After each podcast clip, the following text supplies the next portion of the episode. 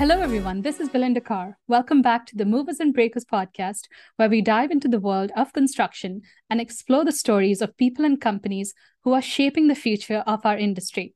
From the latest technological innovations to the challenges and triumphs of everyday construction professionals, we'll bring you the inside scoop of what's happening in the world of construction.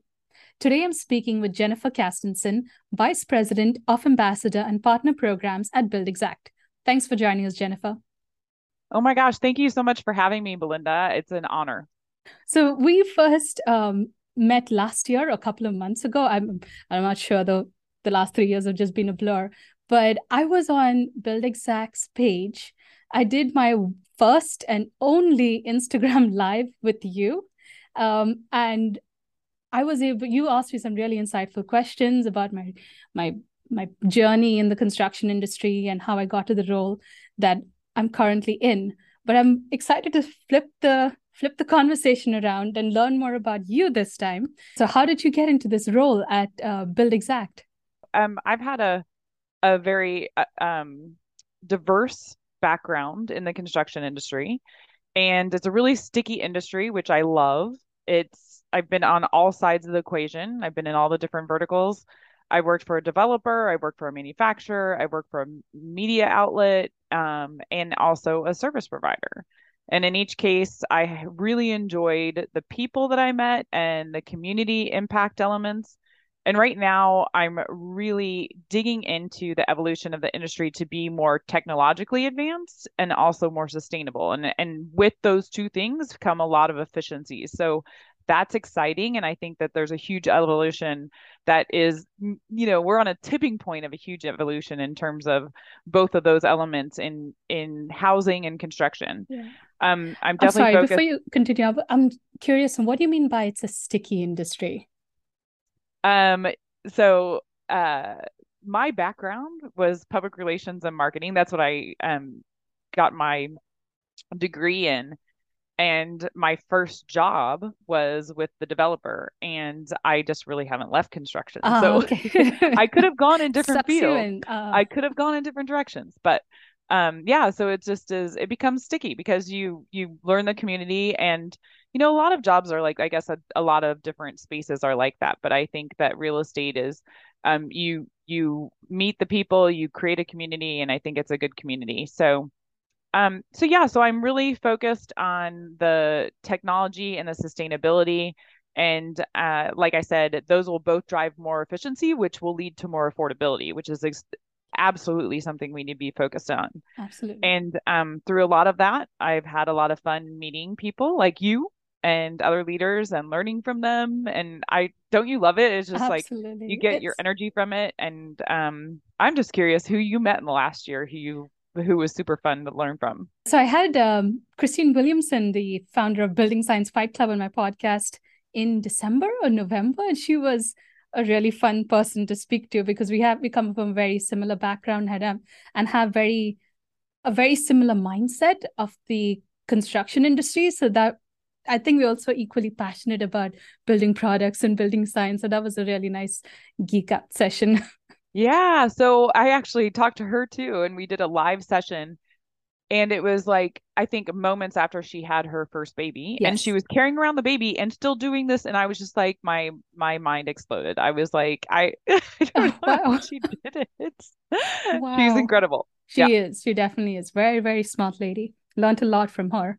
Yeah. So uh, for those of us who don't know, what does Build Exact do?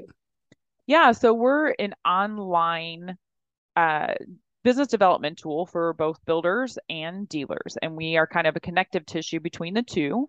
Um, a builder can go on, we're, we're a SaaS model. So it's, um, and it's a month to month subscription for a builder to go on. And that from our site, they can connect their dealer and, and their dealer's pricing in the process of creating orders. So they can do a takeoff, send in um, to get an estimate, do a purchase order, get an RFQ. They can there's a CRM component, there's scheduling component. Um, they can connect with their subs. They can do the scheduling with their subs. So it's a very very comprehensive, um, holistic tool that will help them build their business. And a lot of the builders that we work with are small builders that don't have those back of house resources. So our software does all of that for them. Wow. And what is your role at Buildxact?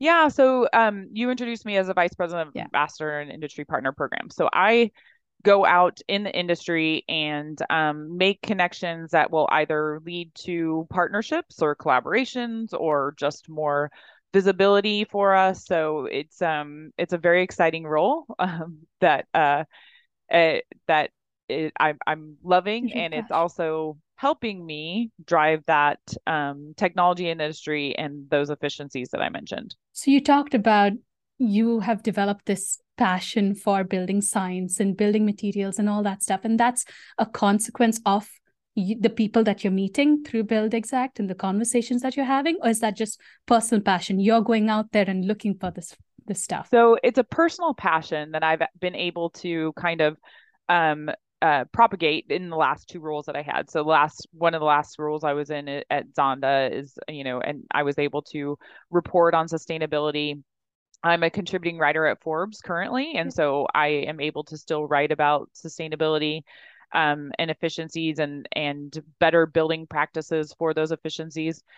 But um, which is about about to launch, we have um, been working with the ABC Collaborative, and that um, ABC is Advanced Building Construction. It is a group that is um, founded by the United States Department of Energy and includes the national labs, members from all of the national labs, uh, Berkeley Lab, Pacific Northwest National Lab, RMI.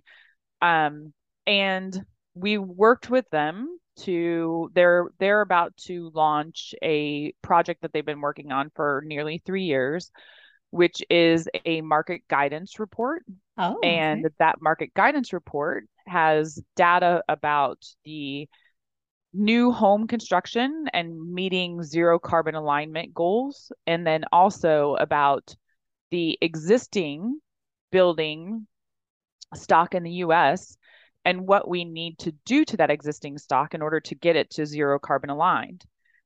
Working with them, they put together some recipes and assemblies based off of that report and the recommendations and put them into our software so that builders can now go to well not yet. Okay. Um, we're launching very shortly. Okay. um, but they can go into the software and they can um, easily find those recipes and assemblies not have to go through the 200 page document and um, and because a lot of the build like i said the builders that we work with don't have those resources yes. so they'd be able to um, instantly know what those recipes and assemblies are in order to do a retrofit or new construction, and then um, incorporate those into the project and leading to um, hopefully some of the rebates that are included with the IRA Act as well. Okay. So all of this is coming to a head, and um, we'll be able to service the industry in that capacity. That's, Very exciting. That is extremely exciting. So we're we're talking about such an important part. if we're talking about such an important like um, new path that the construction industry is paving because data we all know the importance of data and all the other industries are collecting data all the time the construction industry i feel is lacking in the collection of data but that's one aspect then you have this other aspect of synthesizing the data trying to understand what it means what like like you said it's really difficult to read a 30 page document and try to figure out what it means for your business or for the future of the industry. And that's where y'all come in. Y'all accept all the data, synthesize it into digestible forms. And then the builders are the third part of the equation where they take that data and do something really useful with it. So y'all are the, the medium, the really important medium between the data and the builders. Yeah. So, and even more on that is that um, I was explaining our our um, platform connects the dealer and the builder. And so via our platform, the dealer gets a lot of information about the builders, the builders, and then the builders works by, the other way. Got it. Yeah, yeah. So the builders are able to um, get accurate on demand pricing where they can't get that anywhere else. So a lot of times they're putting out an estimate and they're losing margin because those prices might change or whatever might happen. Um, but uh, also it will give us and hopefully the industry at large more visibility to who's using what kind of products where the efficiency where they're using some of these packages that are put together by the abc collaborative um, what how many estimates are going through which are turning into purchase orders um, what what products then we can inform the dealer base the supplier base what's being used most frequently and um, hopefully that will create the snowball effect of using more efficient products yep. mm-hmm. and um, so yeah so it's just a um, really exciting time i think it's um, a, their confluence of a lot of things that are happening with the ira and this market report and um, a global lens on climate change and how important it is to have more efficient and sustainable construction so I'm curious, and when Buildxact first started, what sort of data was data it, its its ultimate goal? Like, uh, was it collecting data from builders and suppliers, and slowly over the past like a decade or so, it's been trying to figure out how to create such a such a strong platform for the industry? So when it first started, um, it started in in Australia oh, about okay. uh, more than a decade ago, and uh, Buildxact has a majority of the market, a, a very large market play there. And collecting that data and being able to share it with all of our partners is um, a secondary aspect of what we have created there, but a very important one to your point. So our the dealers and the suppliers there are learning a lot from this data, um, and they're able to then create better sales efficiencies, better sales performance, and then um, also you know limit their inventory yeah um you know do a lot of things in terms of forecasting that they haven't had the ability to do in the past so it it now has become uh as you kind of alluded to um, more of a primary focus. Yeah. It, it's definitely something that is, uh, it, you know, data is gold for yes. sure. Is there another particular industry that you or Buildxact looks to uh, to learn lessons from is like the shipping industry or the tech industry yeah so i think that when you look at any t- sort of software as a service that's kind of where we're we, we're certainly modeled as a SaaS platform. Mm-hmm. And so there are a lot of different SaaS platforms that are out there. And we're looking at the success of other platforms. And I think that there are a lot of different industries where we can adapt different um, models and different aspects of what they're offering. But yeah, I think it's almost limitless, right? Because yes. there's now, uh, you know, as SaaS models grow, I mean, there's just more and more opportunity to learn from others. Absolutely. So let's move on to your role at Buildxact. And I have to say, you are so consistent in your LinkedIn posts and your Instagram posts. You put me to shame because I I I tend to let things fall through on social media, but you are so consistent. I'm going to say that again. It's just it's very admirable, and uh, I'm I really hope to be more like you in that way. But how I and another related to that topic, I noticed that you did a course or have a certification in Guy Kawasaki's uh, how how to rock social media. That was really, really interesting. Is that something that you just came across on LinkedIn and you said, huh, I can I could learn a lot about promoting Buildxact or promoting yourself uh, through this platform? Yeah, so I am a um, continuous learner. Yeah. And I be, more or less feel like a day where I don't learn something is a wasted day.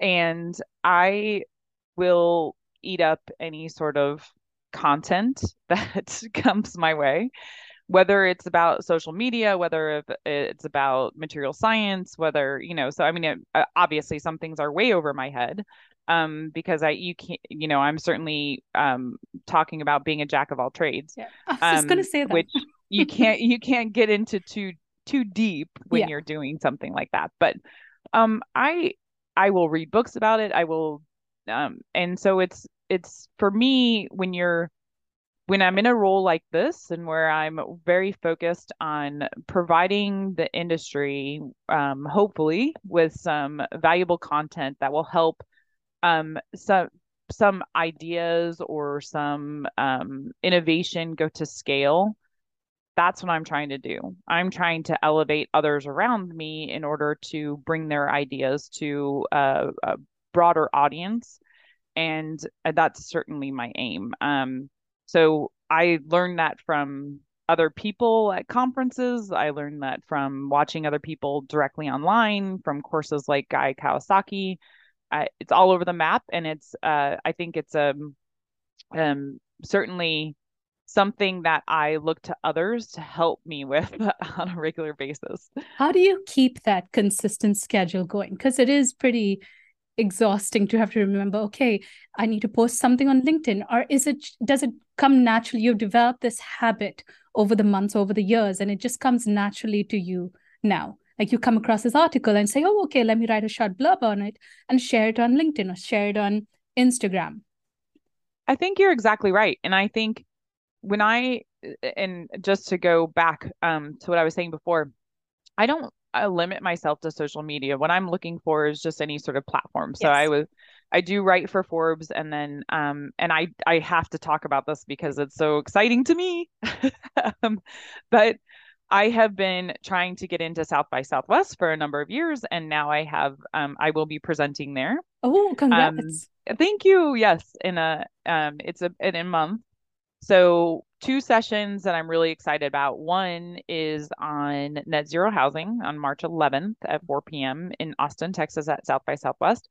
And the other one is on um, innovation to provide more housing, more affordable housing on a global level. And that is the one that I'm moderating um, on Sunday, March 12th at 2:30 p.m. in Austin, Texas at the JW Marriott. I'm gonna try um, to make it. That's Oh my yeah, gosh. Yes. I will give you a day pass if okay. you come. That would be awesome. So um I only have one day pass, but okay. I'll give it to you, Belinda. Thank you. Um so those are the two sessions I'm really excited about. I get to speak speak with Rick Murdoch. Um he's with Autovol, Joe yes. Wheeler, he's with the um University of Virginia, Virginia Tech University, excuse me. And then um uh Alexei Dubov, so he's with Mighty Buildings. So okay three just fascinating people who are doing different things to impact the industry at large and really, really high level innovators in the space. I'm planning a visit to Autovol in the next coming months, and I visited Mighty Buildings last year, I think. Yeah, so it'd be. I haven't. I didn't meet um, the the person that you just mentioned at Mighty Buildings. Yeah, yeah I, I met the other. Oh, person Alexi. Yeah, yeah, I didn't meet Alexi. But but yeah, that would be really. Uh, it would be fun to hear them speak live and maybe even ask them some questions. I'm I'm going to try to make it. yeah, you should. And so like in Saturday with that net zero housing, it'll be Eric Werling, who's the um who's at the United States Department of Energy, and then Cheryn Metzger. She is um, at Pacific Northwest National Lab. Okay. And then Gene Myers with Thrive Homes. Of course, he's um, a, a huge leader in sustainability. Wow, that's that's really exciting. Congratulations on that accomplishment yeah, yeah so in in the past couple of years all these companies you've come across all this research and new products that you've come across is there one or two that that really stand out it could be something that you were passionate about that kind of fizzled out fizzled out or something that you've seen recently that you feel could really transform the industry Oh my gosh. Yeah, I could go on and on. This is a and I want to hear from you too because I'm sure you could teach me some things, but um, planted materials, um, the structural bu- building plant panels that are made out of plants. Mm-hmm. Um, they're they're amazing. Um, I saw your LinkedIn things. post on that. Okay, good. and then Veev, I think, is just incredible. Um, V E E V. Okay. V E E V. So they're a home builder, and the things that they're doing um, are way different than um, you know they're kind of like mighty mighty buildings but they're doing some um they have a different approach and that what they're doing is just fascinating. So you um, think that those kind of those ideas could contribute to the low carbon or zero carbon future that we're trying to get to? Absolutely. Okay. Yeah. Absolutely. And i think that you know uh, as you know it takes all stakeholders. Yeah. i mean it's an ecosystem right? So just a product is not going to move things forward. And actually, I'm part of the ESG working group that Green Builder Media put together, and um, the ESG working group is to create is to write standards for our industry in particular on um uh, you know I shouldn't say standards to to write a guide for on ESG for the housing industry. And um I was on an email correspondence with a, a big group of the folks who are part of that today. And one of the folks wrote today um, that they were we were all at IBS and some of us met last week and one who's a builder responded to us that they were going around the exhibit floor and didn't see a lot of innovation and sustainability from the manufacturers and the exhibitors. And he said, as long as we buy the shit, they will keep making it.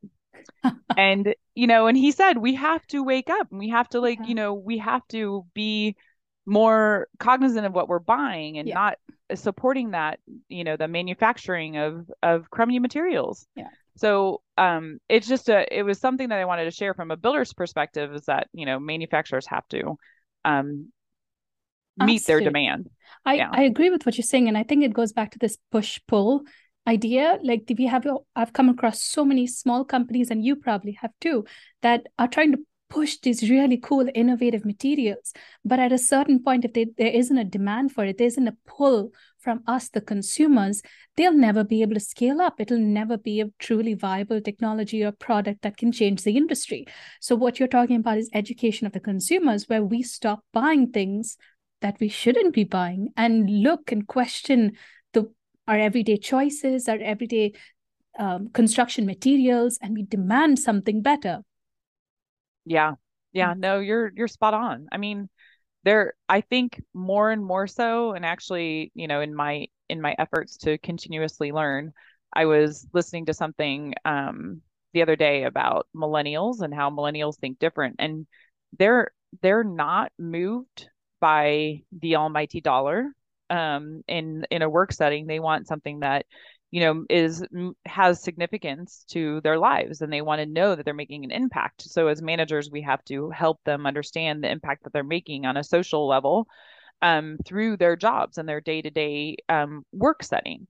And i think more and more so that the, the next generation is thinking that and they want to have sustainable solutions in their homes then they want to be they want i mean that is like certainly in our household when people come over we're like oh my gosh you have to see this what we what we can see with our electricity usage and you know all the, these other things. And it's certainly something I, am not a millennial by the way. I'm i'll try to pass off this one but it's not going to work. Okay. um but yeah so i think it's uh something that for the next generation is super important and hopefully we'll see that as a tipping point moving forward.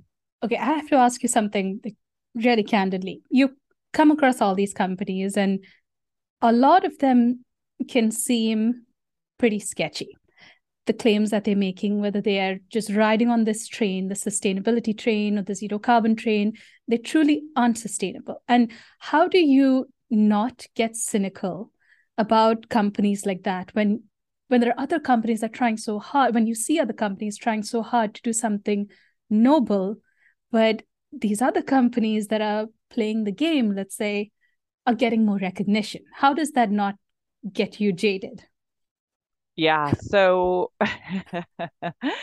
um I think that, you know, part of what we're working on with that ESG working group is um you know, those guides will help us identify the ones that are trying to use a system or benefit from it more than they are trying to elevate the industry. So there definitely needs to be um, things put into place that will uh, um, help us make those early onset identifiers, um, put those identifiers into place so that people don't get exposure to that and then mm-hmm. lose faith or confidence in the system and it it stinks when people do. I'm an i'm an eternal optimist and it's kind of ridiculous. It's it, i'm sure it's a downfall more than it is a um, positive. But yeah so i would say there there needs to be process and or something put into place that helps us be smarter recipients or uh, consumers of the right products. So do you think that also that responsibility also falls on us and because of the the role we have as distributors of information on social media because that's something I struggle with every time I come across the company that seems a little bit sketchy I feel like it's not right for me to share that with other people if I'm not giving my completely unbiased view? Or do you think it's better to still spread the word and then it's up to people to decide whether the company really has a future, is really doing something better for the construction industry? Yeah, so I think that you're doing the right thing, which is vetting what you share. Yeah. Um, I am not as uh, regimented about that as I should be because I get excited about an idea and I just, uh, you know, and I'm just hopeful that, you know, they're doing the right thing and, and I'm sharing it and that will just, you know, help everyone.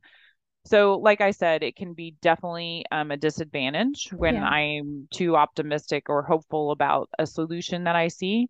But I think that, you know, my, my reputation rides on it. Yeah. I know that there have been times in the past where I've had or, you know, shared something and or reported on something that turned out to be not what I thought it was and um it, that damaged my reputation for sure and as it should I I I don't you know I yeah. don't um we all yeah, make so mistakes. I, yeah I mean that's but I guess the on the flip side if we do give exposure to a company that is trying to make it out there and maybe trying to like ride the wave right now just to get their name out there they could transform and change their business plan change their business strategy to actually help the industry because of the um, i could give examples but i don't really want to give examples um, right now but what i'm saying is that if we do share the word and they are able to uh, gain recognition maybe gain some more funding they could change their just change their business strategy into something legitimate. So th- there's a there's it's it's a very complicated um i don't know very complicated area. Yeah it is a very complicated area. And i in i have had conversations with certain people who pitch me ideas where I said, come back to me with that idea because I'm not ready to share it. Yeah. Um, and I'm, and I'll be ready when you're at a point where, you know, so I think that it, what you're saying is that as providers of information, we walk a very um, thin line with our need to meet our needs and desires and then also to um, meet or sustain our reputation. Yeah. So I think that's right. And, you know, eh, there's also the element of there are other players out in social media and uh, even at a wider perspective that are damaging social media in general. Yeah. So yeah. using it in the wrong way and so you know, I think hopefully like overthink yeah, overthinking it yeah. is, also bad. It like it, it it's almost crippling yeah. You think, should absolutely. I share this? Should I not share this? And that's something that I it can deal with. It's yes. a handicap. Yeah, for sure. Mm-hmm. Be, I need to be more of an optimist like you. Well, yeah. So a healthy dose of optimism. Yeah, it's, it's yeah, it is good. It's it again. Right. It's a balance. Yeah. And I don't know if you need to change anything. You've got a, a massive amount of followers who are you know know your strong reputation and that you care for your audience yeah. so as long as you care for your audience you can always go back and apologize about something too yeah so, yeah, that's true. Yeah, we're all human as long we just keep that in mind. Whether it's a business, whether it's us as like social people sharing pe- uh, information on social media, we we're going to make mistakes, um, and there's nothing wrong with that. You learn from your mistakes and you try not to do it again the next time. So exactly. yeah. So I guess what I'm taking from you is that taking away from this conversation is that there is there's hope for the construction industry and i like conversations like this that are not just oh, the construction industry hasn't done anything in 100 years and every other industry has done so much and we're lagging behind in productivity. And, that's not true. We have innovated. And we're continuing to innovate.